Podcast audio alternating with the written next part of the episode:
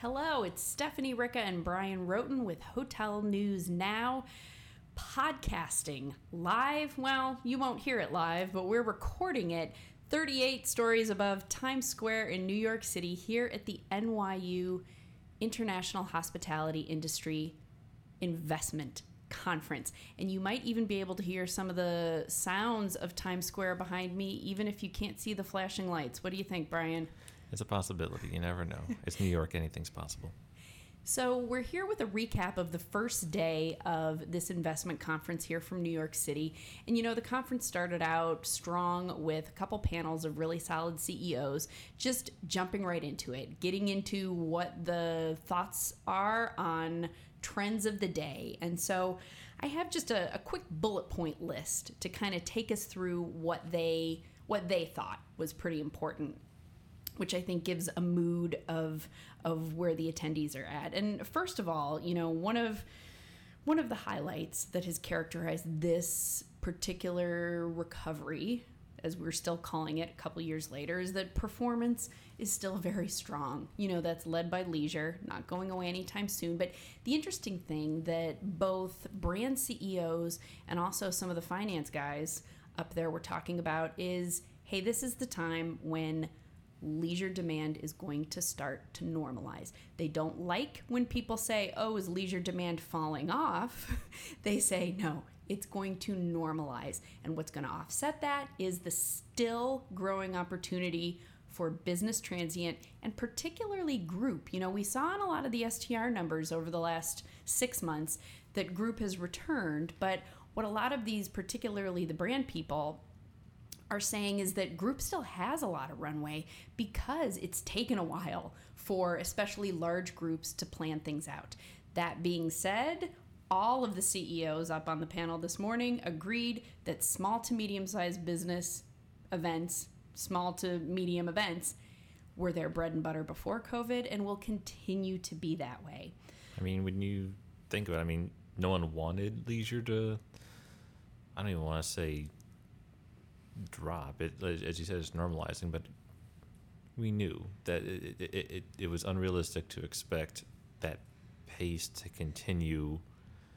I mean, it, it was unrealistic to expect it to continue as long as it did. It was unrealistic to expect it to return as fast as it did. So for it to do what it did was astounding, and that's what saved the industry. And now it's time for leisure to take right. a, a, little bit of a rest, I guess. Le- leisure can take its its extended it did, revenge travel trip. It, it, it, it, did, you know, it, it, it bore that burden to give. Uh, you know the other demand segments a, a, chance to return. I love that, Bryan. I love it. One of the other um, topics that was discussed in detail this morning was just a reminder of what a low supply environment the U.S. hotel industry is in right now. You know, I think somebody gave a stat saying it's essentially zero.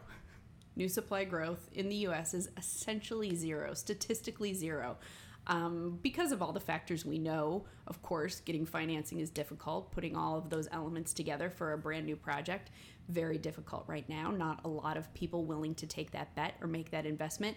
And so that's going to be one of those factors that keeps this particular environmental or economic cycle that we're in right now, whether you call it a recession, something else, in check a little bit. And then finally, the other uh, the other much talked about topic this morning was on, of course, the extended stay wars. And mind you, I think we coined that term, the extended stay war. So you have the media to blame for it, industry, but really, there's conversation about it because every brand has launched and it seems has launched an extended stay product in the last six months we've got one from hyatt we've got hilton. And just this morning marriott launched its brand new extended stay brand. And bryan's going to give us a little more color on that but i want to lead into that with a quote that chris nassetta the ceo and president of hilton said about it.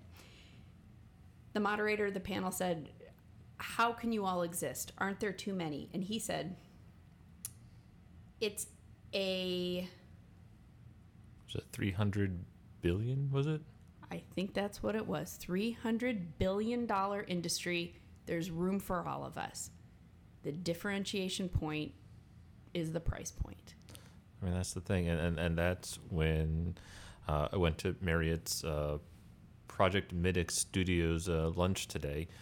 Wait, say that name again. Uh, so the working name right now is Project MidX, M I D capital X Studios.